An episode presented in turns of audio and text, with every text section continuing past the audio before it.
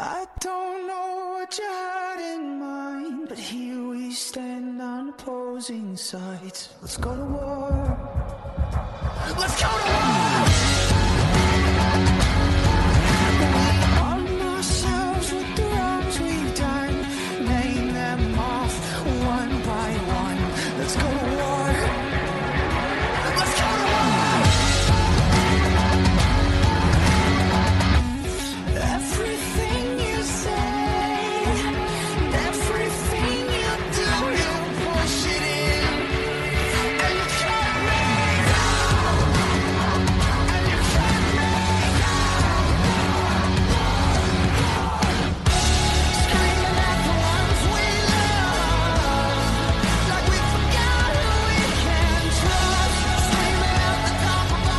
Welcome to Talking Giants presented by SeatGeek. I'm your host, Bobby Skinner, here with my co-host, Justin Pennick, and we got ourselves a preview. It's the first time we're going into a preview with a winning record. I'm going to keep saying that until it's not true. Like I, I'm, I'm, you know, if we lose this game, I want to make sure we took advantage of having a winning record for at least one week. Uh, we got Jared Feinberg of the Cat Crave uh, blog for an interview, and then Danny King is going to join us for segments. Justin, how you feeling going into week two? Let's go two and zero, baby. Bobby, man, great to see you. Great to be hanging with you. Excited to also see Danny King in a little bit too. There was a moment this week, you know, because we go crazy. You know, we're we're putting a lot of content out. We're putting a lot of videos out. You know, two different channels, by the way. Check out JM Football. But um, we're going crazy. But there was a moment this week where I was like, man, I'm gonna remember that Tennessee game for the rest of my life. I'm gonna remember that for like being in Nashville, celebrating with my buddy David, celebrating with like thousands and thousands of Giants fans in Nashville, Tennessee, a victory. But I don't want to remember that game simply because it was like the only good thing to happen in a season. I want this home opener build off of it. I don't want that Nashville, Tennessee memory week one of 2022 to just be one of those moments that we're going to remember because the rest of the season sucked. Just like we're always going to remember that Saints game because the rest of the season sucked, like we had last year. Build off of it. Um, I feel kind of funky and weird about this game because I feel like the Giants match up kind of weird with the Panthers, but still, the Panthers are a bad team. The Giants are favored at home. Let's go out and let's do this. Yeah, uh, Giants favorite for a game for for a change of things. So yeah, and this Panthers team does have talent. You know, uh, you know, out of, out of the next three weeks, the Panthers team I think is the toughest matchup. You know, Dallas without Tyron Smith and Dak Prescott, the Bears are are the Bears. Like I really do think this is the toughest matchup for the Giants over the next three weeks. So we'll we'll get into all of it. First, this episode was brought to you by some very, very, very special people. Stalin, Adam Baker. Hopefully, you're not related to Baker Mayfield. No. Ken uh, Chiofredi, Marcus Richer, which reminds me of Marcus Mosher, an account on Twitter I hate, but I like you, Marcus. And then Captain Morgan, 1999, which I'm pretty sure we have a uh, another Captain Morgan. By the way, just quick before you get into it, the fact that like the guy's 1999 and it's like, oh, that guy's you know 23 years old, it still kind of throws me off. Justin, who are these people? Maybe he just named it after his Captain Morgan that's from 1999 and he's like 45. These wonderful people went to patreon.com slash talkgiants. $2 a month plus some of the tiers. You get to hang out with us while we record the shows live. So for example, this Sunday, we're going to be hopefully celebrating a victory Monday early. We're going to be celebrating the Ben McAdoo revenge game that he lost a little early. Um, and then Bobby Skinner will also send you some stickers, magnets in the mail. And then twice a month, you have an opportunity to win some shirts. We just dropped two two cool shirts this week. Patreon.com slash Talk Giants. Thanks to our patrons. All right, Justin, let's talk about the Giants offense and, and how they could attack this Panthers defense. And I know we've, you know, we joked about it and stuff, but seriously, run the damn ball. Run the damn ball this week. Build off of that momentum that you were able to last week. You know, obviously this offensive line is much better run blocking than it is pass blocking. And you go up against the Panthers, who gave up the second most rushing yards in the NFL last year. The team that gave the most was the Tennessee Titans. The Panther, uh, the Panthers gave 217 rushing yards versus the Cleveland Browns last week, and I know Cleveland Browns awesome offensive line, good running backs, like they have talent all over the offense except for at quarterback, essentially. But the Panthers had 10 missed tackles last week. I, I think they are a softer and, and and at times undisciplined defense. You know, they don't always read their keys. I think this is a team where if we're a team that pins and pulls and can break some tackles with Saquon Barkley, um, It's simple. You know, we're not giving you, you know, we're not reinventing the wheel right here, but seriously, like let it start with the run game. I'm not, you know, not going to run the ball 40 times, but run the damn ball. Yeah, the thing that saved the Giants last week, Bobby, were were the explosive plays. Had the 66 Saquon, uh, 66 yard Saquon Barkley run that led to a Saquon Barkley touchdown. You had the 65 yard Sterling Shepard reception for a touchdown. The 33 yard uh, Sterling uh, uh, um, Saquon Barkley run that led to the Chris Myarick touchdown. So those three explosive plays set up touchdowns, right? They need to get better on early down efficiency. I mean, they just need to. Um, like f- three of their seven third downs that they faced in the first half were for were from 14 plus, and their average third and to go distance throughout the entire game, Bobby, was third and nine and third and 10. That was their average throughout the entire game. So I hear you when you say run the ball because they were successful running the ball on first down. They had a 57% successful play rate running the ball on first down. I consider a successful play if you run the ball on first down to be four or more yards, and I consider a successful play on first down if you throw the ball to be six or more yards. They only had a successful play rate when throwing the ball 12.5%. So that's a huge discrepancy. Running the ball was working, that's what they were doing. They need to be better on early downs because you're probably not going to have two 60 yard plays that end up in touchdowns this week. So you need to be better on early downs. That's what I'm looking at. I do want to see them throw the ball a little bit more on early downs, but you got to be efficient doing so. And if the running game is there, then do it. Yeah, and and run right. Like I, I want to run at Brian Burns. Like Brian Burns is not a good run defender, um, and he's a he's a good pass rusher. He's nowhere near a great pass rusher. Uh, you know they're going to move him on both sides, and I would love for the idea of like, hey, we got Brian Burns is on the right side, and I know you can't always predict this, but like, hey, let's let's check, let's see if we could check two and, and get into a run. And obviously, the Giants had success against that. The Panthers had no success stopping it. So it's kind of force us force us to not run the ball. You know, if the Panthers are stopping the run, then you got to get more you know first down passes. But you know, the Giants gave up five sacks last week, four really. I don't know why they counted that read option that Rashad Weaver had as a sack, but so four real sacks.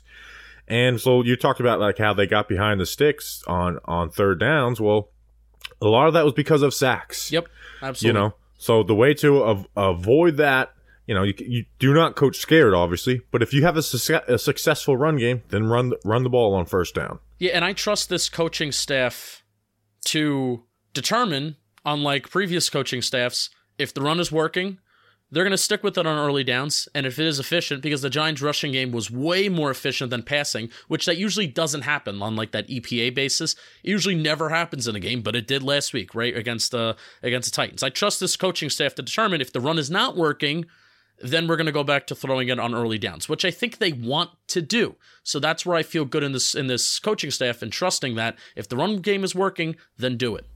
Yeah, and what I'm, you know, we're we're we're on the same page, but I also don't want the Giants to do what the Tennessee Titans did last week, where it's like, hey, we got Derrick Henry, we just want to run the ball, even though they're stacking the box and it's right, not working. Right. So yes. If, so if Titans that's lost the, Pan- the game because of that.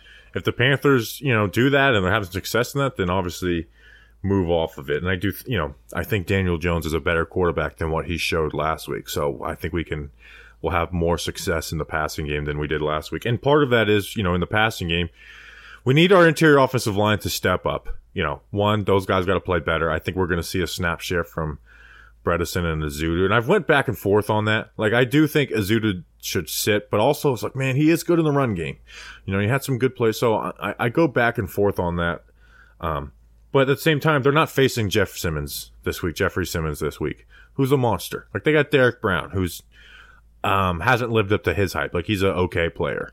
Uh, you know, Matt Ioannidis. Like that, that's a lot different front. And again, even you know, uh, Brian Burns. Like Bud Dupree gives me more worries going against you know whoever goes against Andrew Thomas doesn't worry me at all. But going against Evan Neal, Bud Dupree gives me more worry than than Brian Burns. Yeah, absolutely. Yeah. The the thing that might worry me is as Bud Dupree is doesn't like the counter inside very much, where Brian Burns does. Um, so that could be an issue. But at the same time, the Panthers don't blitz a ton.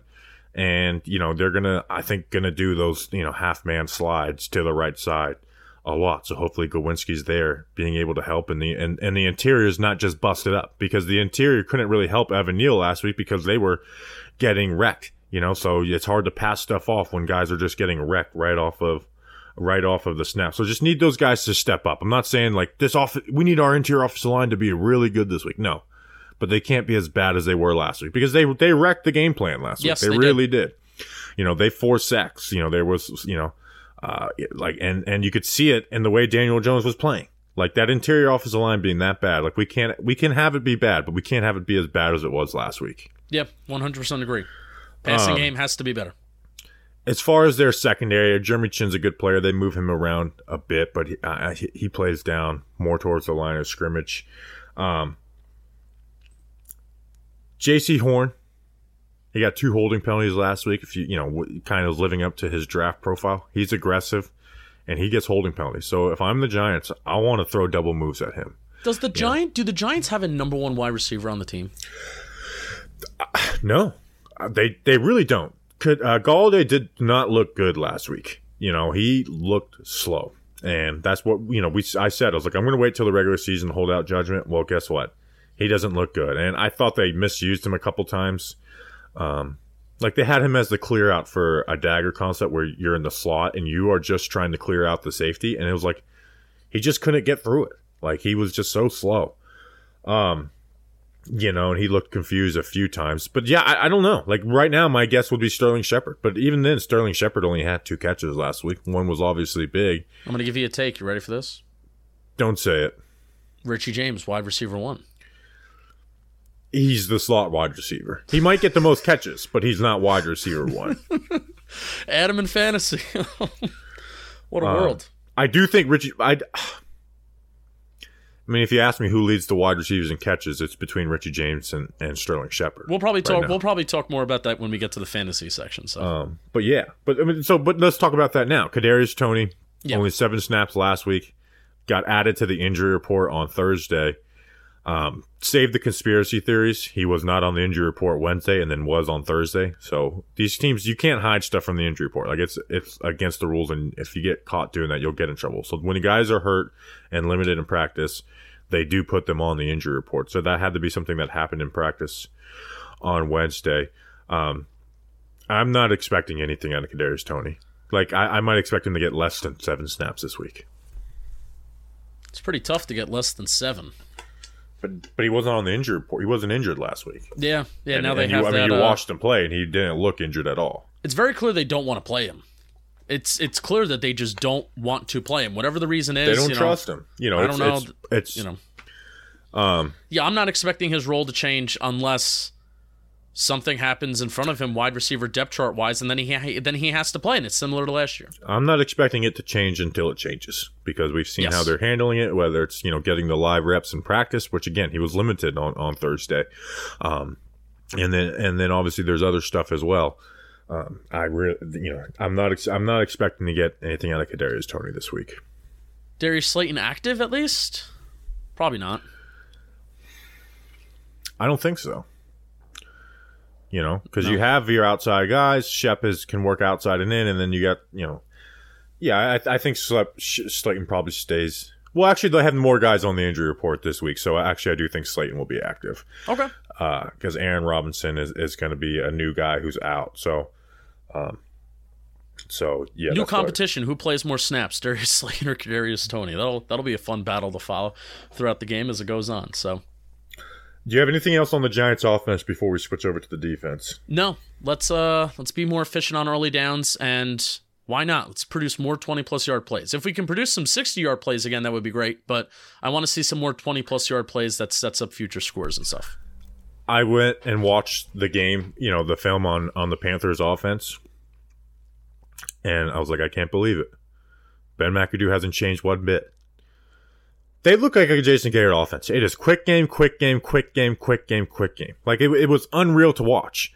Like I kept on just going, like, will the next play be quick game? It's quick game. You know, Baker Mayfield had the fourth quickest uh, time to throw last week, and that this is a, and that's not Baker Mayfield's style. Like in 2020, he had the second highest time to throw. You know, and that's not an O line stat. That's a you know when are you throwing? That's more of a quarterback stat and sit and quarterback and system stat. So that's not something that fits Baker.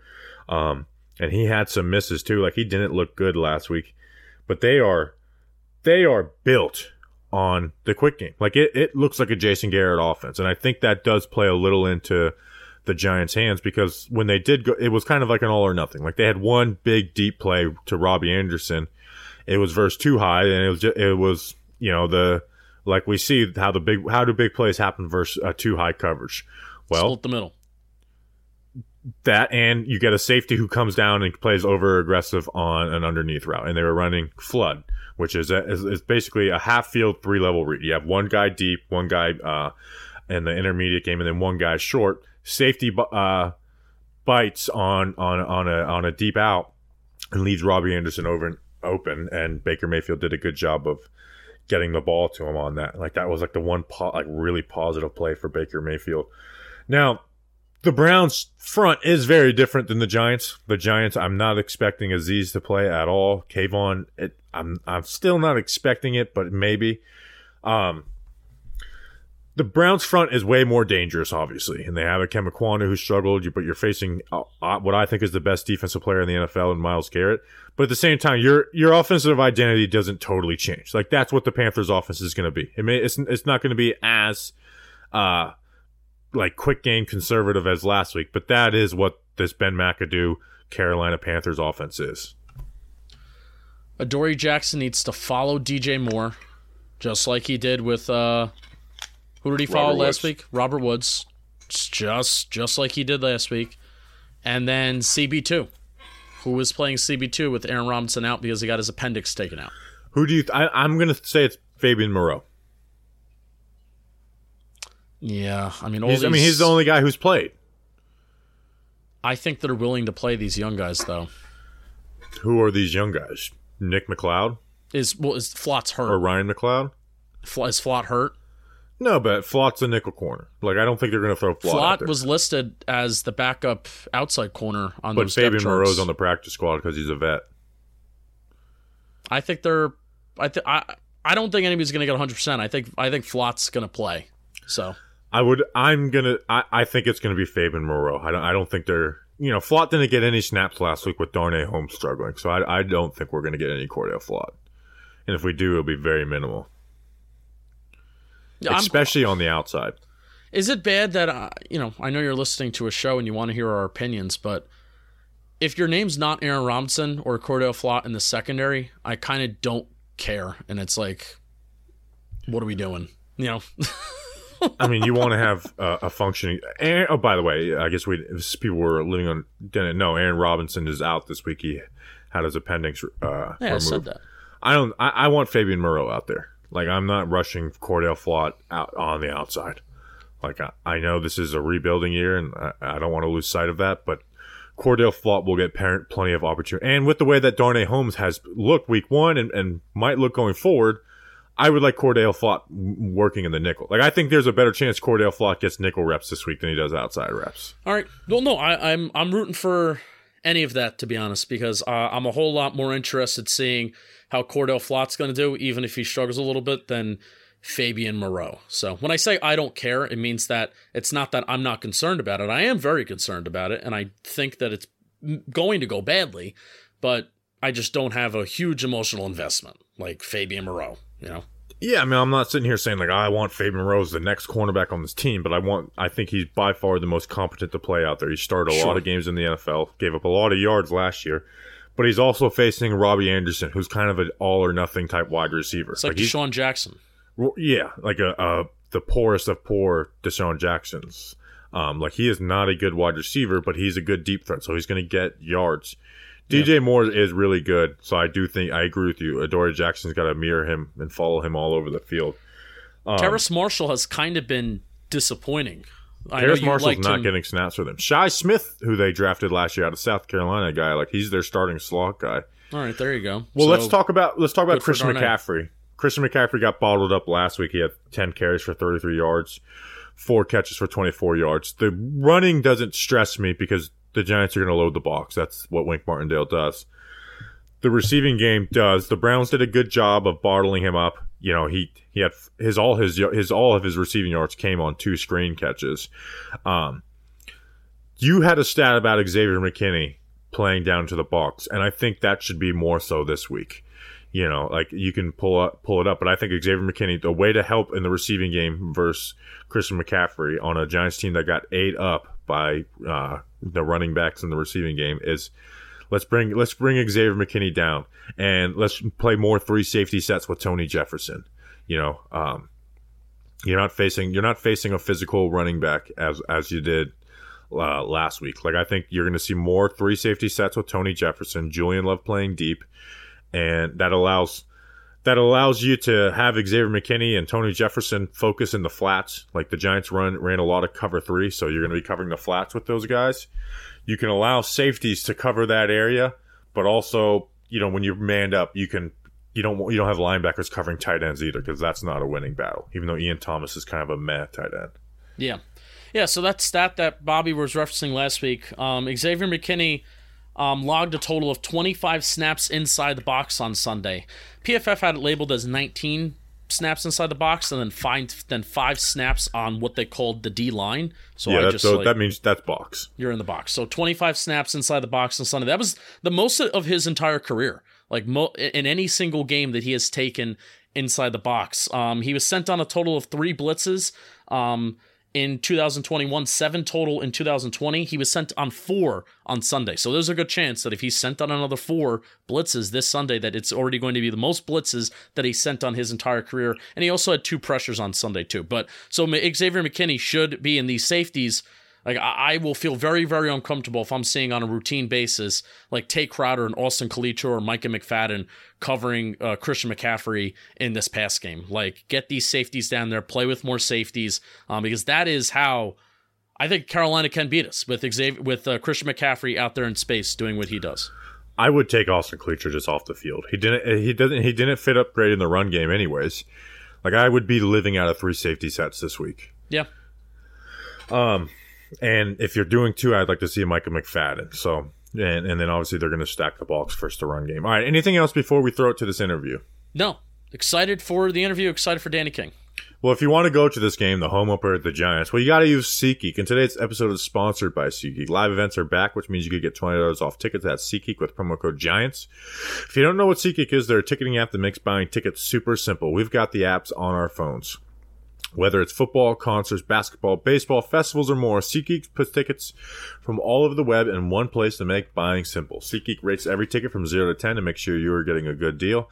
Green means good, red means bad. Every ticket on SeatGeek is backed by their buying guarantee, so you can shop for tickets with confidence. Don't worry, we've got the hookup. Use code GIANTS for $20 off tickets at SeatGeek. That's $20 off your first purchase with promo code GIANTS. Make sure you click the link in the description to download the app. And here's Jared Feinberg of the Cat Craw- Crawl Ball. Come on, pay attention in there. Let's go. We got a beautiful day. Work. Play fast. Play fast. Whoa. Ah. All right, we now welcome onto the program Jared Feinberg. He covers the Carolina Panthers, does some NFL draft work as well, but covers the Panthers for Cat Crave, a fan sided. Jared, how you doing? Um, and I just before we get into the questions, I was rooting for Baker to get one versus the Browns. I really was, you know, just the way. And I'm not even a, really a Baker fan, but I was rooting for him to get one versus the Browns. That was a. I watched that game. That was pretty heartbreaking towards the end. Yeah, man. And I'm doing well. I really am. And watching the game Sunday, you know, I was like, this sucks. It, like, from a fan perspective, it sucked not seeing Baker Mayfield get his revenge on the Cleveland Browns. But I mean, he came so close and a couple blown calls at the end um, for, I guess, the Browns case um, helped them win the game, I guess. So, you know, it is what it is. We're moving on to the Giants. So I'm looking forward to having this talk with you about the Giants tonight. Yeah, and we'll, we'll start with Baker, um, a new Mhm. offensive coordinator, Ben McAdoo, who Giants fans are very familiar with, um, new quarterback in Baker Mayfield. How did they attack the Browns defense? Because it seemed, you know, you look at some spray charts and it seemed like kind of an all or nothing attack at times. How, how what were the ways that they tried to attack them in the passing game? You know, earlier in the game, you know, the rhythm wasn't quite there for Mayfield. He wa- he was kind of antsy in the pocket. He wasn't really sure of himself at first. And I think that had to do with a little bit of just week one rustiness and not having enough reps with the first team offense to really develop that true chemistry. Um, and I, I believe, you know, it, a little bit was, you know, McAdoo was just trying to get Mayfield into a rhythm. And it didn't work at first, but once it started going, you know, you saw Mayfield making really good quick decisions, um, going through his progressions left to right, right to left. Uh, he he definitely looked impressive, and it, it was it was really nice to see competent quarterback play at the position for Carolina. Um, you, you know, you're going to see a much more aggressive passing attack from Carolina going forward, especially with how Mayfield is as a quarterback. He's an aggressive quarterback that will take shots when he wants to and when he feels like he needs to. Um, but it seemed like throughout this game, this past Sunday, he was a little bit more decisive. Uh, not not in a bad way per se. Maybe early on in the game, it was it, it was sort of in a bad way, but as the game went along, he was a little bit more decisive and got the ball out quickly, got the ball out to his targets on time. There was very little instances of him late on throws. It was just nice to see Mayfield kind of just do his thing, not really overthink it. That's what he did in the first half. In the second half, especially in the fourth quarter, when he let that um, comeback attempt for the Carolina Panthers, you, you saw Mayfield was sort of the same quarterback we saw in 2020. And if he continues to play that way this season, Carolina Panthers could be in a good place as long as their coaching staff doesn't, you know, mess them up over the next 16 weeks of the season. Yeah, you know, obviously the Giants and Panthers played last year, so that, sticks out in Giants fans' minds. But you know, as we've pointed out um, to them, is Baker not you know not some world beater quarterback in the NFL was traded by you know the team that drafted him, but he is a significant upgrade over Sam Darnold. Um, you know, and and even and especially in that Giants game last year. I mean, you know, Rhule pulled him out for PJ Walker in that game because it was just it was some really bad stuff out there. That being said, we didn't see Christian McCaffrey in that game last year. Um, and we know how dynamic he is, but the Browns bottled him up. You know, when I was I was shocked to go and and and and look at the numbers on that, especially in the receiving game what were they able to do to stop him from, you know, having a good game or even having, you know, like the big plays that we're used to with him? They knew how to attack Mayfield's weaknesses. They were really getting pressure on early on. I mean, well, honestly, they were sending probably a lot of uh, four man rushes. You, you saw them covering up the A gap a little bit, trying to disguise coverages um, at the second level, really trying to throw Baker off. You know, they were playing fast, aggressive, but smart. I think Cleveland just they had they were so well coached in that game. Uh, with so much talent on the defensive side of the ball, of course, with Myles Garrett, Denzel Ward, Greg Newsome. Um, I consider Grant Delpit a talented safety. I think he can develop into a really good piece for that secondary. John Johnson, uh, Troy Hill, I believe, is back with the Browns as well. The Browns really did a good job in coverage throughout the game. They and Panthers just really never established a run game to really help Mayfield kind of counterbalance that rhythm a little bit to help him help himself get going in the passing game. So I feel like a little bit in the first half was again McAdoo trying to get Mayfield into rhythm. It just wasn't working. The Browns were anticipating it, and they just played great great pass defense throughout the game.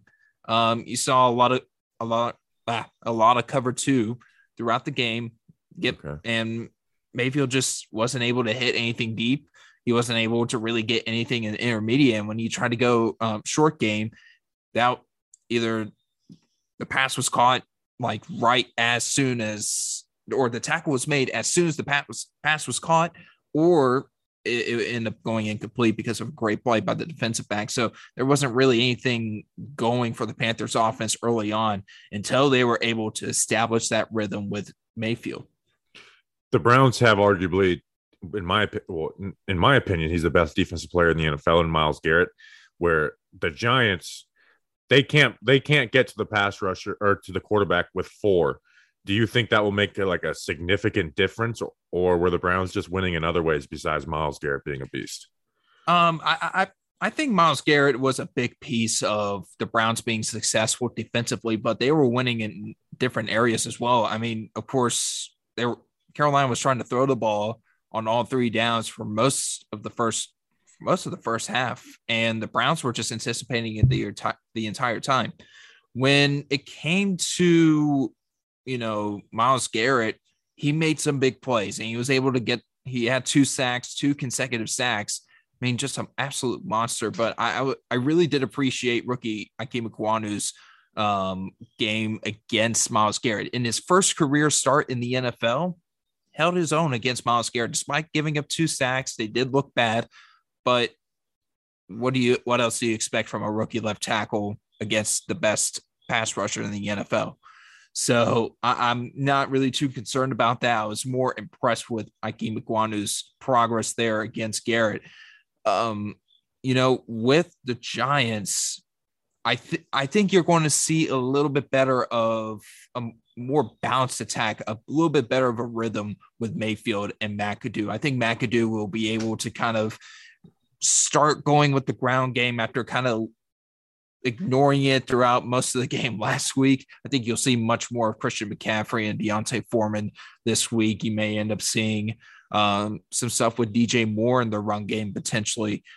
Uh, you know, I, I do remember at some point during training camp and throughout the preseason that they plan on using DJ Moore in in some unique fashion, not really a deep Deebo Samuel type of fashion, but more letting being able to use his skill set to their advantage. So I believe Carolina will have a little bit of a better offensive game plan going into uh, the Giants game. But if Kayvon Thibodeaux is healthy, if um, Azeez Ojulari is healthy, it could end up being a difficult matchup again because those two are very talented pass rushers. Yeah, I, I don't think those guys are going to play, which is why. Really? Wow. Yeah, it's it, it doesn't. It, they could, but I'm, I'm, you know, we're recording this on Wednesday night. Mm-hmm. Um, for uh, the people listening on Friday, it's just it just doesn't look that way, and it was so noticeable in that first game where they just couldn't get uh, any type of pass rush with four.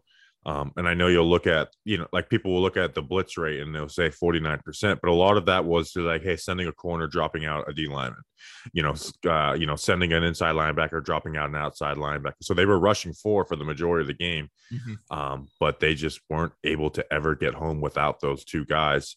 And I actually think it might be a better matchup. I- I'm more worried about McCaffrey because Wink Martindale's going to stack the ball because that's what he's always done. Yep. Even last year when their defense was horrible, they were like great against the run is McCaffrey in the receiving game because that's where you know we, they held Derrick Henry under four yards a pop.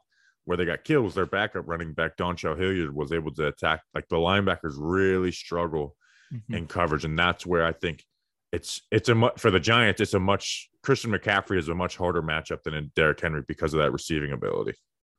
Absolutely, and Christian McCaffrey, I think, arguably when healthy, is probably the best running back in football. Um, because Especially of if the- receiving wise, Yes. absolutely. Absolutely. Um, and then of course, you know, I, I know we're probably going to talk about the Panthers run defense at some point, probably here in just a few moments.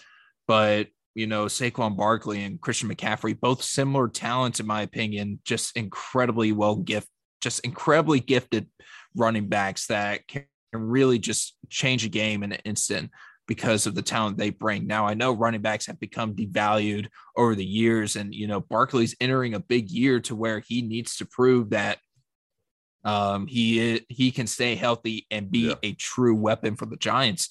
Um, if he can stay healthy and perform like he did last week against the, against the Titans, I think Barkley's going to be in for a big contract extension. I don't know if the Giants will pay him bigger money than they than the Panthers did with Christian McCaffrey, but it'll be interesting to see what they do with Saquon Barkley this year. Well, let's talk about the Panthers defense. Every, not every, there's some in the league, but it's most defense defenses have a weak area, whether it's a nickel corner, their outside cornerback too. You know, mm-hmm. their inside linebackers just can't fill in the run, or their defensive tackles are pass rushers. What is what is that area that if you were game planning for the Panthers defense as an offensive coordinator, like this is where I want to attack and this is how we're going to do it. you got to attack the second level. You, you definitely need to attack these the second level for Carolina because they they struggle to fit against the run. Um, run defense was the biggest weakness for Carolina without a doubt yesterday, uh, or not yesterday on Sunday, and you know they gave up over 200 yards rushing to Nick Chubb and Kareem Hunt. it, it was not, it wasn't a record setting performance against the Panthers, but for a team that had high expectations for this deep for a fan base that ha- had high expectations for this defense, it was a it was definitely a disappointing outcome. But at the same time, the Panthers were playing arguably one of the better offensive lines in the league, where you had Jedrick Wills, you had Wyatt Teller on that offensive front. It was going to be a tough matchup either way. Plus, you had to tackle Nick Chubb and Kareem Hunt. I saw plenty of times where Carolina was able to wrap him up, but wrap him and Kareem Hunt, Kareem Hunt up. I can't speak today.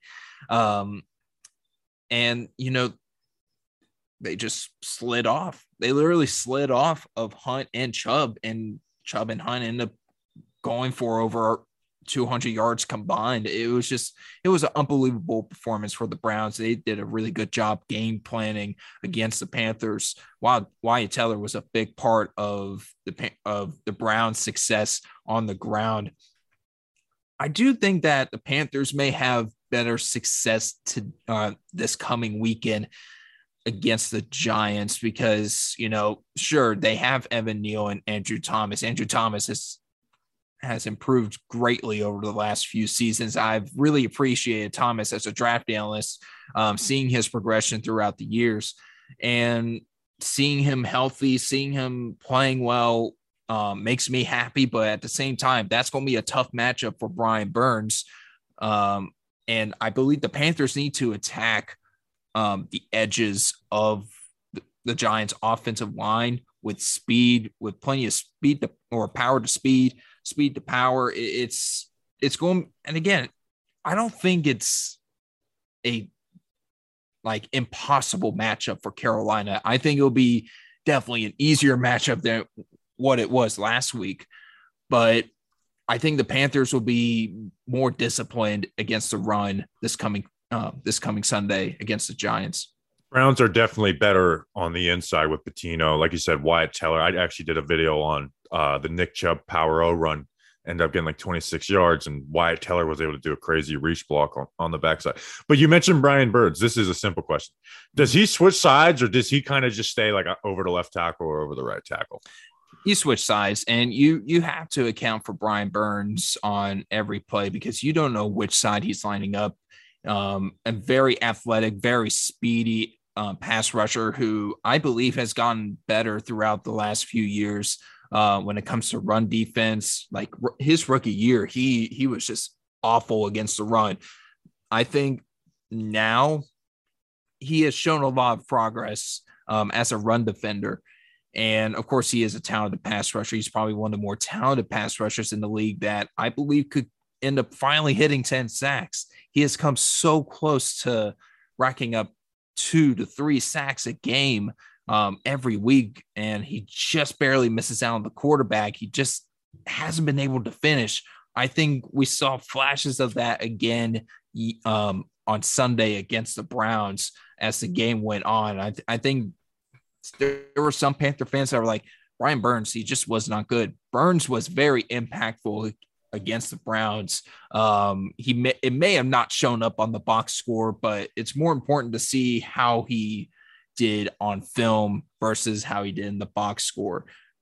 Burns really affected the quarterback well. He did a good job setting a, a firm edge, even though, you know, Chubb just ran all over them on Sunday. But, you know, Brian Burns is something that, or someone that the Giants will have to account for this weekend. And it'll be another tough matchup against a really talented pass rusher my last question will be the corners on the outside. Obviously, Jaycee Horn coming back off the injury. How how confident do you feel in in the cornerback group for the Panthers? I feel really confident, and you know, Jaycee Horn, he this is his fifth start in the NFL. He only played three games because of injury last year.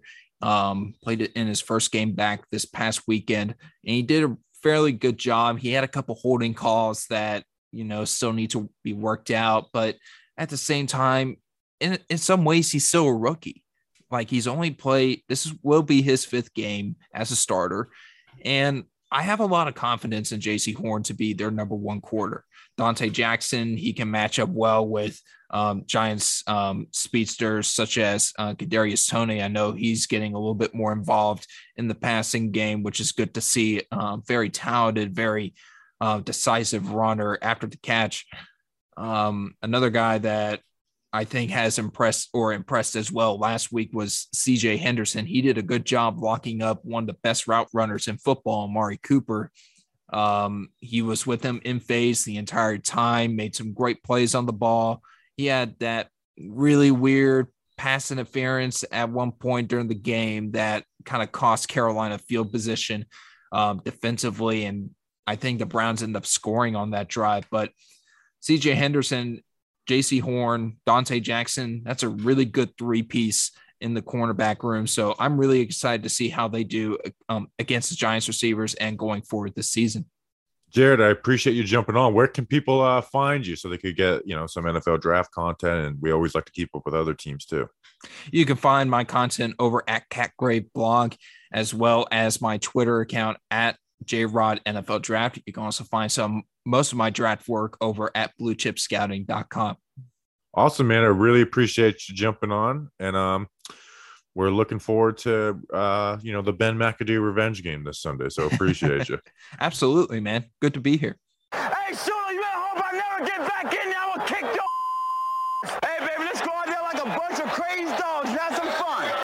All right, welcome back to the show. And before we talk to Danny King, we got to talk about the Candlewyck Diner in East Rutherford, New Jersey. If you're headed up to MetLife Stadium this Sunday before the game or after the game, Candlewyck Diner is your spot to go and check out. I think it's the best diner in New Jersey, and you never know.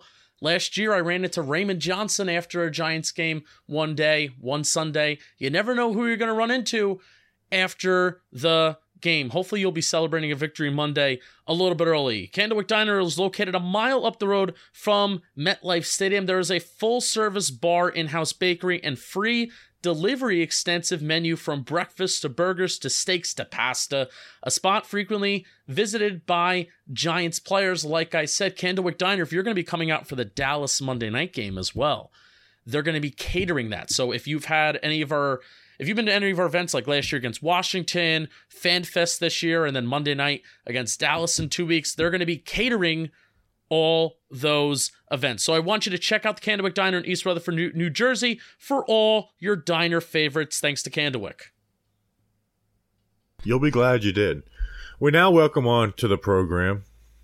He's a meteorologist. And honestly, he shoved it in a lot of people's faces because we got like a lot of like a surprisingly a surprising amount of tweets on Sunday morning talking trash on this guy because they said he was wrong about the weather, but he was not wrong about the weather. We welcome on weatherman Danny King. Danny, how you doing? I'm doing good. I mean, I was I was reconsidered if I even wanted to come on the show because all the doubt in that happened on Sunday. But you know, I decided to show my face again because I just I, that's what I do. I'm just a beast at my day to, job. This is a this is a I'm putting my nuts on the table show. For It you. was. This it was is. the moment. The moment I saw no rain, I was like, I, "I've won." And th- th- this, no doubt in my mind, I am clearly a professional weatherman. That's what I got my degree in. Don't check me on that. But this is what I do. Okay, You're Walter White. I don't get paid for nothing around here. I, I think some people were like, they're not, I don't think there were some people who, uh, you know, you, sometimes you forget like we live in this show, um, and there's people who listen for the first time, and I think people like there. I got some tweets, and I think people thought like we have like an actual meteorologist coming to join us for fantasy drafts and spread picks and stuff, Danny, and we didn't do, rain and that's Danny drop. King. What's what's the weather, Danny? Didn't I- I- one drop. one drop. That's all I needed to hear. Well, the weather on Sunday it's supposed to be fantastic. Uh, it's gonna be 81 degrees on Sunday. Completely clear skies. That's what my forecast is saying right now. No rain though, but it's gonna be clear. It's gonna be yeah, it's just gonna be 81 degrees, 52 percent humidity. It's not that bad. It's it's it's a little warm for September, I think. But I guess autumn doesn't happen f- until like the 22nd. So I guess you can't complain, but it's going to get up to 85, 86 actually by the fourth quarter. So it's going to be a steamy one at MetLife, but I think the humidity's down, so you shouldn't be sweating. You you shouldn't have any nasty pit stains, or unless the Giants are making you sweat. That mm. is also a possibility. Good point. All right, so you guys should be all set for the home opener. Danny, yeah, we do we have trivia this week? We do have trivia this week. I was a bad guy, and I did forget to look at some trivia. So I looked at probably one of the best Giants trivia accounts on on uh, Twitter right now. It's Giants Daily Trivia at trivia underscore NYG. Uh, that's our boy, Wes the Legend. That's his account. So this week, this is brought to you by him. Uh, so obviously the Giants played the Panthers last week. And you guys remember last year when Daniel Jones made that incredible catch, made it better than Tom Brady and both Nick Foles. It was against the Panthers. I'm aware. Yeah, I remember you, that huge. do you catch. remember who threw the pass? Because I was looking at the choices and I was like, huh, I actually don't remember. So I I 100% know this, so I'm going to let Justin answer first to see if he can mess this up. Why do I have a feeling it was like David Sills? Say who it was. Danny? No, Oh, me? Oh. Is that your answer? That's Is- my that's my answer. It's a no Oh, no no dude, no it was last no, year. Collin No. Johnson. Collin Johnson. Collin it's Dante. Johnson. It's Dante Oh, Pettis. yeah, it's Dante Pettis. I legitimately was looking at the options. I was like, wait, wait, which one is it? I can't Dante- believe you guys I- remember. I forgot that. The baseball player Dante Pettis. I legitimately forgot about that play. And Then I went back and watched it for like the next like ten hours, and I was brought so much joy. All right. Let's get into our fantasy draft. Uh, what we do is we do four we do four rounds and we pick players from the Giants and the team they're playing. It's uh, a good way for us to have competition and then highlight some of the matches. I have the first pick. I am the leader after week after week one. I have forty eight point four points. Daniel will be picking third. He had a good week too, forty six point eight points. So he's only a, a one point six points behind me. And third place is losing by more points than he was at the end of last season. Who and I'm he off to a finished last start. season. Justin had six point one points last uh, week. he is down by forty two point three points. I mean, that's you can't you can't start off worse. I had the first pick this week, and I don't need to do much explaining. It's Saquon Barkley. Obviously, you know, should have been the FedEx Ground Player of the Week. Um, so I hate FedEx from now on because they screwed him out of that. But he's going to be involved in the receiving game a ton too. So like at minimum, he's going to have four or five catches. So it's the safest and the highest ceiling pick. Saquon Barkley, easy pick number one. Justin, Christian McCaffrey is my pick, and obviously. good thing I'm taking him because I've had terrible betting luck. I've had terrible fantasy luck on this show. It's not So- luck, brother. Um, Christian McCaffrey because it makes sense, and nobody else on this fantasy board is guaranteed basically anything. Yeah, I mean, I think there's a there's a surefire number three pick, but it's a drop off. Like this is this is actually one of the tougher weeks for it, man, because it's just the Giants' wide receiver room is such question. Neither one of these these teams has like true tight ends who put up consistent production. This is a tough week. So Danny, you got back to back picks, and um, this this could this is not a great week to be picking third. But who are you picking third? No, I actually misread the draft order at first, so I thought I would pick second. I was actually looking at the standings, so that's Ah. unfortunate for me. But I'm gonna take uh, DJ Moore. I'm yeah, gonna that's the, that's the obvious three pick. You yeah. know, it was, so it was staying- obvious.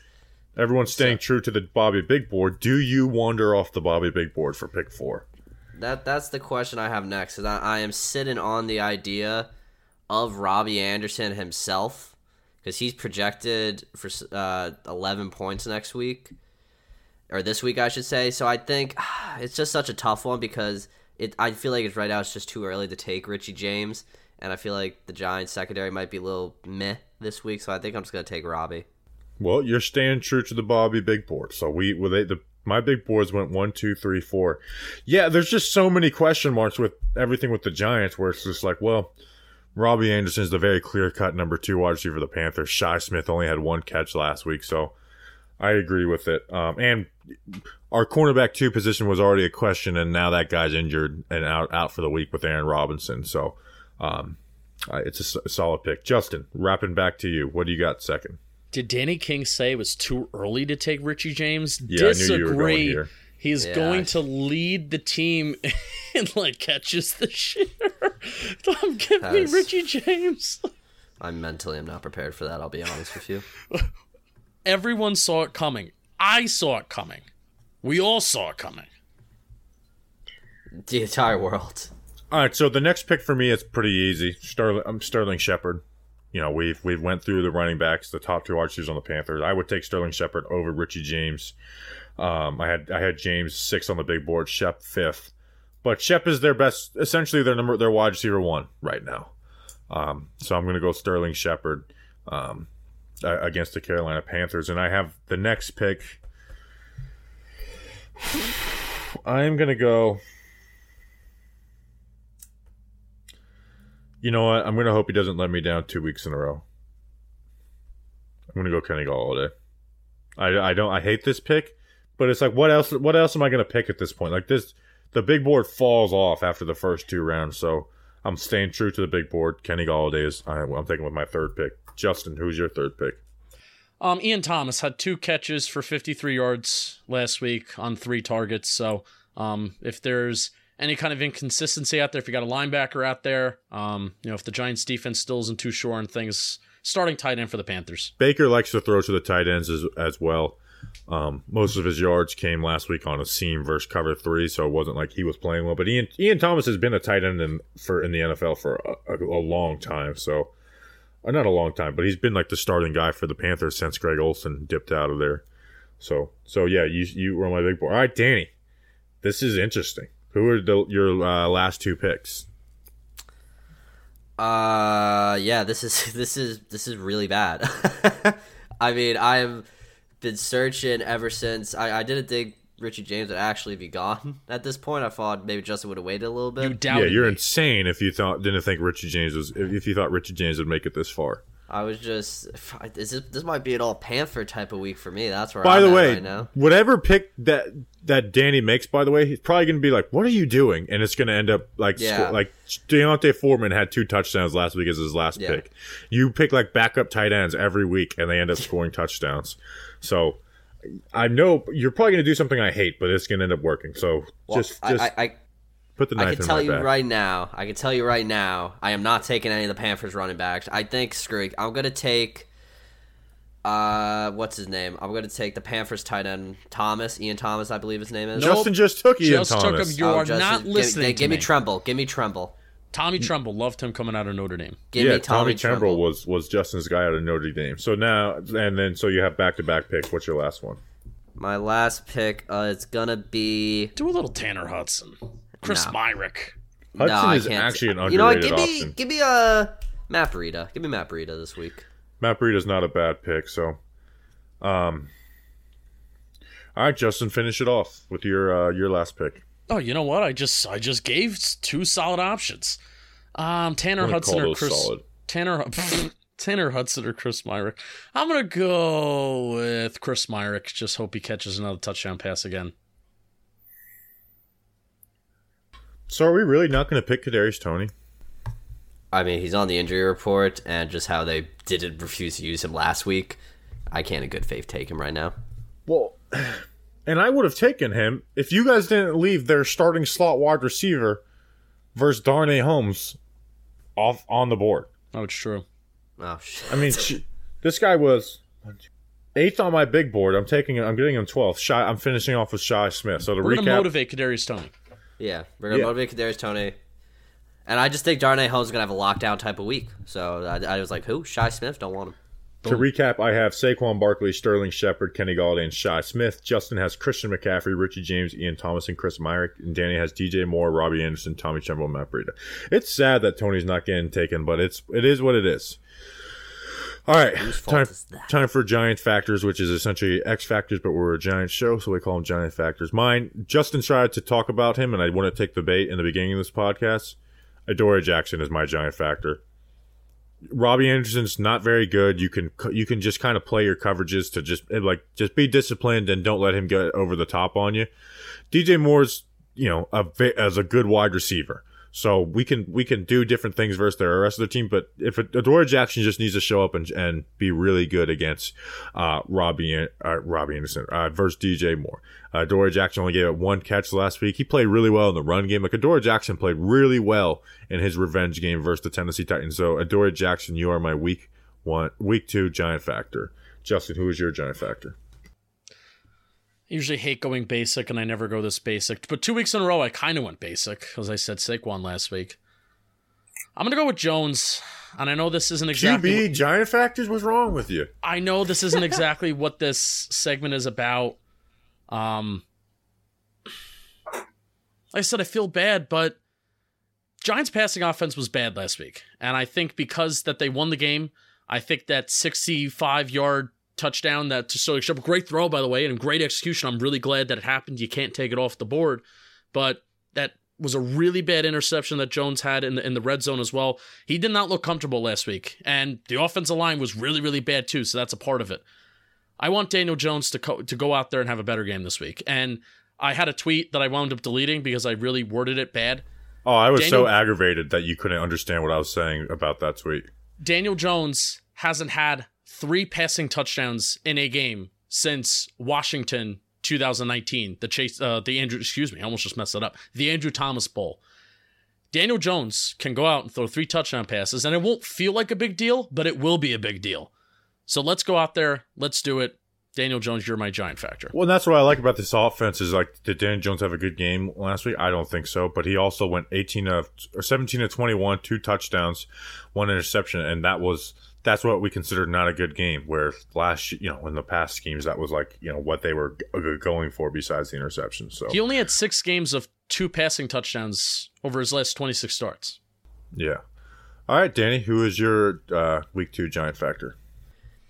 This week, I'm gonna take uh, Kadari, not Kadarius Toney. That's not the name I was thinking. It was Xavier McKinney. Xavier McKinney's my Giants factor. You guys are just taking like the main place faces on the team as as giant factors. Yeah, I mean, it's the main face, but it's also we need him to come in big this week. I I do not like Ben McAdoo. I think there can only be one good hair gel in New York right now, and that's me with my big ass forehead. And I want Xavier McKinney to embarrass Ben McAdoo this week. Him and Wink Martindale, I feel like, are gonna make Baker feel uncomfortable, show him some things that are just gonna make Baker be Baker and not understand what he's looking at. I think he's Xavier McKinney comes away with a pick this game. You also talked about earlier in the show uh, how are the Giants going to like truly guard Christian McCaffrey in the passing game because the linebacking core is legitimate. It's just awful. This could be where Xavier McKinney shines a little bit and maybe makes a little few plays on Christian McCaffrey here and there. So the safeties in general, if I could say the safeties position like him and Love, those two would be my giant factors. But I just went with McKinney because I think McKinney will walk away and uh, with an interception this week, make Baker uncomfortable and just dominate defensively this week. This also could be the debut of Kayvon Thibodeaux, and it could be. I I, I Yeah. don't know. And if don't he's know. going up, if he's going up against Ikem Ekwonu, uh, that's kind of big. Yeah, we need him to win. Tomon Fux, by the way, got a couple sacks on Kim McCollum in college, so maybe we get that matchup. So maybe Tomon Fux would have been a good giant factor. So we're gonna go into spread picks. First, Danny's gonna read an ad, but I was just thinking about the Chiefs. I think Patrick Mahomes is the X factor for the Chiefs tonight. Mm. All right, uh, Danny, read an ad. I mean, you might think the uh, X factor tonight is uh, Patrick. You know Mahomes. I what? think But on the uh, Chargers, Khalil Mack. and the Chargers. Actually, no, Khalil. Joey Bosa. I just had such a sick transition coming, but it just got rolled up there because I think the X factor tonight is our friends over at DraftKings. The mm. NFL's opening weekend was action packed and it's just getting started. Getting ready for week two of touchdowns, big plays, and even bigger wins with DraftKings Sportsbook, an official sports betting partner of the NFL. This week, new customers can bet just five dollars on any football game. Any football game. There's still plenty this week, and get two hundred dollars in free bets instantly. That's crazy. Uh, one more action. Everyone can experience the thrill of DraftKings early win promotion. Is that simple? This Sunday, bet on any NFL team to win. If the team, if your team leads by ten at any point during the game, you get paid instantly, even if your team loses. Don't I don't think any team will be leading by more than ten tonight because, or well, yesterday when you're leading it because it's gonna be high scoring. But ten points, that many teams will do that. So many teams. The Giants will do it because they'll be dominating the Panthers all Sunday afternoon. So today, download the DraftKings Sportsbook app now and use promo code JOMBOY to get two hundred dollars in free bets instantly when you use when you place a five dollar bet on any football game. That's code JOMBOY only at DraftKings Sportsbook, an official sports betting partner of the NFL. Do I? I don't think I read the rest. Minimum age. No. Minimum age. Yeah, I do not. That's it. That's the ad right there, ladies and gentlemen. Minimum age and eligibility. You do have to read that part. I do. Oh yes, you do. My bad. Ah. Was not listening. I was keeping you on your toes. I- I'll just read the call to action again, and we'll get it over. Just So no, now- read the read the Read- the things. Read it. minimum age and eligibility restrictions apply. See notes. See see show notes for details. You'll be glad you did. All right, spread picks. Uh, myself and Winning that Danny, right there, baby. me and Danny are are atop as usual at six and two. The listeners went five and three, and Justin went three and five last As usual. week. Justin, so it's you went three and five last week. We got Chargers at Chiefs Thursday night football. Chiefs minus four. Who are you going with? Chargers plus four. Um, I think the revamped Chargers defense Not going to give the Chiefs problems, but I think it's just going to be good enough where that Chargers offense is going to be better than the Chiefs. What about you, Danny? Uh, I'm gonna take the Chiefs minus four because they. Uh, now I'm not comparing the Chargers to the Cardinals, but the Ch- uh, Chiefs dogged the Cardinals last week, so I just think it'll be a little more than uh four. Yeah, I, I got the Chiefs as well. I mean, I think they're the better team. They are my Super Bowl pick this year, so I, I'm going to pick them. Uh, and I'm really hoping Brandon Staley fails on fourth down a couple times tonight because it's so funny when that happens in primetime games, um, and just see Twitter eat itself. So I'm going Chiefs minus four. The listeners are represented by Mark Reynolds, who's one of the more underrated funny follows on Giants Twitter. Agreed. Um, he's he's going Chargers plus four. Um, next game we got uh, Dolphins at Ravens minus three and a half. Danny, what do you got on this? I'm all on board the Dolphins train right now. I mean, obviously they will always beat the Patriots as long as they play in Miami. I think Miami is just going to be a. I think they're going to be give uh, Buffalo a run for their money, so I'll take Miami plus three and a half. I'm with you, man. I Miami's a good matchup. You remember that Thursday night game last year, um, where where Miami had it. Obviously, the offense is a little better. Tua had a, a weird quote, you know, talking about how he can't see receivers. He shouldn't admit that, but it is what it is. Um, and so I, I, I think if the Ravens win this game, I think it'll by, be by a field goal. So uh, I'm not like confident in Dolphins outright, but I do think this game will be close. I'm going Dolphins. Justin, what are you going? Didn't the Dolphins beat the Ravens last year? Yeah, on Thursday Night Football. That was Robert Hunt had the touchdown. Ravens are back. Lamar Jackson's going to have a revenge FU season. Ravens minus three and a half. They're my Super Bowl team this year. Word up. All right. So, and the listeners also went Dolphins. So it's Justin versus everybody on this game. Mm. All right. T- Tampa Bay and Tom Brady face the Saints uh, plus two and a half. Ta- Tom Brady has not been able to beat the Saints in a regular season game since joining the Bucs. 0 and 0 and 4, which is wild to think about. Um, but it's not going to happen. It's he's going to change it. Bucs minus two and a half. Uh, I think they're going to win this game. The Bucs are my NFC f- pick for the Super Bowl this year. Um, defense looks really good. Jameis, Jameis and those Saints, they only looked good in the fourth quarter last week. They were bad through quarters one through three. Um, and I think the Bucs will have their number. So I'm going Bucs minus two and a half. The listeners are going against me with Saints plus two and a half. Justin, what are you going? Yeah, I'm with Bobby. I just feel like the the streak and whatever bad voodoo is gonna work itself out this game. So give me Bucs minus two and a half. Danny, what about you? I will be going with the listeners because yes, the Bucs look good that, that last week, but I'm still not buying they can beat the Saints. So give me New Orleans. Patriots at Steelers plus two. I was kind of su- a little surprised to see the Patriots favored in this game. They're Um, favored. Oh. Yeah, I think I Yeah, you're right. You're right. My bad. My bad. My Mitchell Trubisky sucks, man. And the Steelers going to get the run game go, but I just think they have more talent overall, and they got good coaching as well. And I know Bill Belichick has always had Mike Tomlin's number, so maybe I'm I'm talking myself out of this pick a little bit. But I, I got Steelers plus two. Danny, what do you got? Yeah, Trubisky did not look great. That's why I wanted him to be our backup. So I'll be taking the Patriots because they got embarrassed last week. I think they'll have a bounce back game this week against Mitchie. Eh, no, I take that back 'cause I just realized the Patriots are weird right now. They got Joe Judge. come on, I just wrote it down. Too late. Also, I- Ma- it's isn't Mac stealing. Jones If you wrote it down, I could take the Pats. If it's been written down on paper, I'll I'll keep the Yeah, pick. it's written down on it. paper. It's written. Well, I don't like my own pick, but I'll I'll keep the Patriots. I think Mac Jones. Well, you is can. also What do you hurt. want? Steelers or Patriots? No, no, no, no. It's already ran down the paper. That's how it's been since the dawn of this show. If it's on the paper, it counts. Justin. Yeah, I'm going Steelers. I think Mac Jones is kind of hurt, isn't he? He's not on the injury report, but he there's no shot he's healthy after I believe it was a Or he sa- type he sat out practice with an illness, so I don't really consider. That. I'm still going Steelers plus two.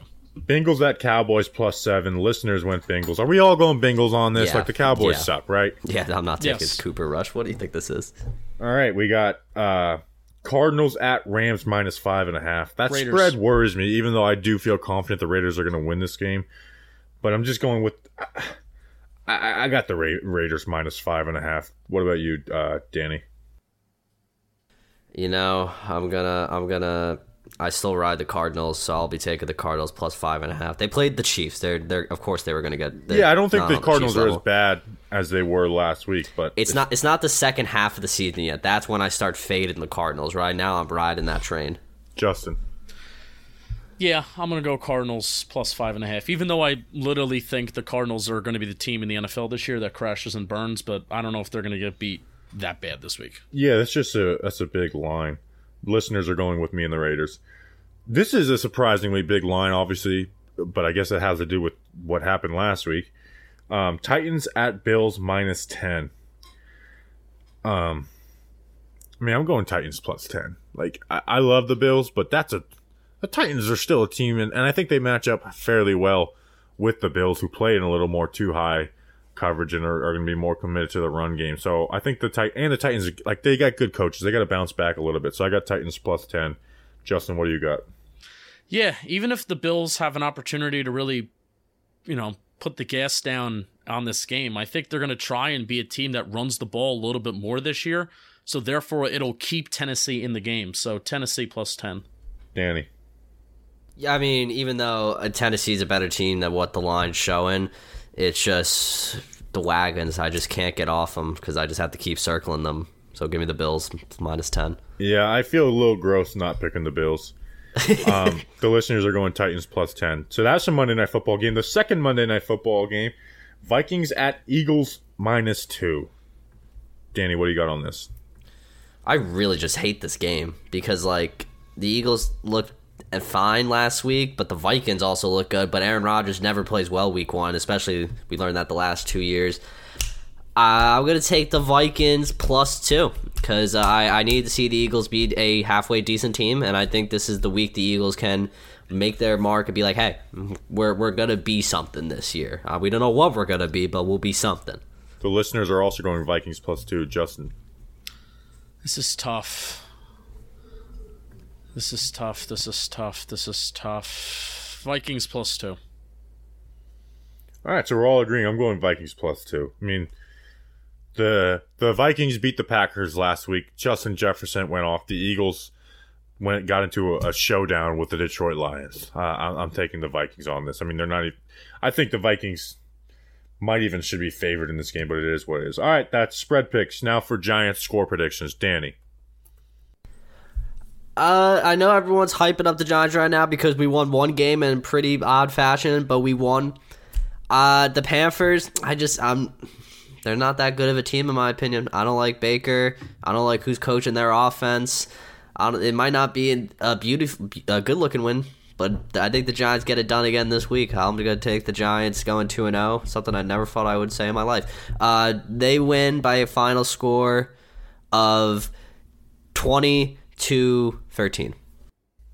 By the way, I didn't bring this up. I meant to. I finally got a smart TV because Oh. the freaking NFL on Prime crap pissed me off. Oh yes, right now so my tv stand's not um, big enough for because the, the the legs are on the sides where my other one was in in the middle so Yeah. I, I, I didn't have time to buy a tv stand today so i literally have my old tv stand and then a speaker with a box of business cards under the leg right now to watch the game I would love to know how how bad Prime does tonight, just because no one, like a lot of the boomers, can't figure out how to get on. that's basically me like i've I, my i had i've had this last tv for eight years i bought it at a garage sale for 50 bucks um justin what's your I, I just remembered i wanted to bring that up in the show justin what's your score prediction for the giants game I am really, really nervous about this game. Um. Bobby said it at the stop. Uh, at the, at, Bobby said it at the top that you know, out of all these teams the next three weeks, this is probably the team that matches up with the Giants the toughest. But I don't care. It's the home opener. The Giants will score 31 points. The first time that they scored god over 30 points since Dallas 2020. And the Giants' offense will be scoring 31 points, which the Giants' offense has not scored at least 30 points since the Andrew Thomas Bowl 2019 in Washington. The Giants will win 31 to 27. do you guys remember when the the old 30 point streak ben mcadoo you know couldn't didn't get 30 points in his first two years as a head coach remember what team that was broken against The Panthers. Carolina Panthers, and they got fifth down. But they're not getting fifth down. They're just going to be down. There is no way I'm losing to Ben McAdoo's stupid ass and his little Jason Garrett offense. There's no way. I'm not doing it. I'm not losing to Baker Mayfield. We got robbed of the Daniel Jones Baker Mayfield comments uh, matchup when Daniel Jones was hurt in 2020. But don't let Daniel Jones' per, uh, personality to the media uh, uh, uh, distract you. That man does not like Baker Mayfield and that bullshit he said. And I'm gonna, I cannot wait till after this game to tweet at Baker Mayfield. Hey, Baker Mayfield, sometimes you forget you have to win because the Panthers will not win and the Giants will be 2 0 and we are going to be the happiest fans in the entire NFL because the Giants are winning 77 to 0. We appreciate you guys. Enjoy your weekend. Enjoy another Giants victory. We'll be back for another victory Monday. You guys are never to hear Beck again. We'll see you guys. We appreciate you. Until then, let's go, Big Blue.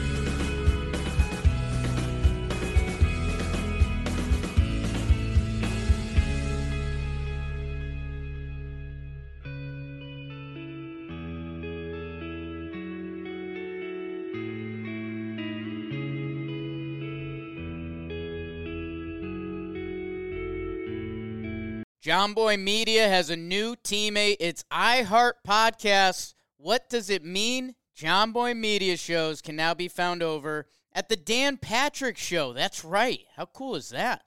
Wake and Jake and Jimmy's Three Things have joined the iHeart Podcast and Dan Patrick Show family. And the best part, they'll still continue to be the same shows you know and love.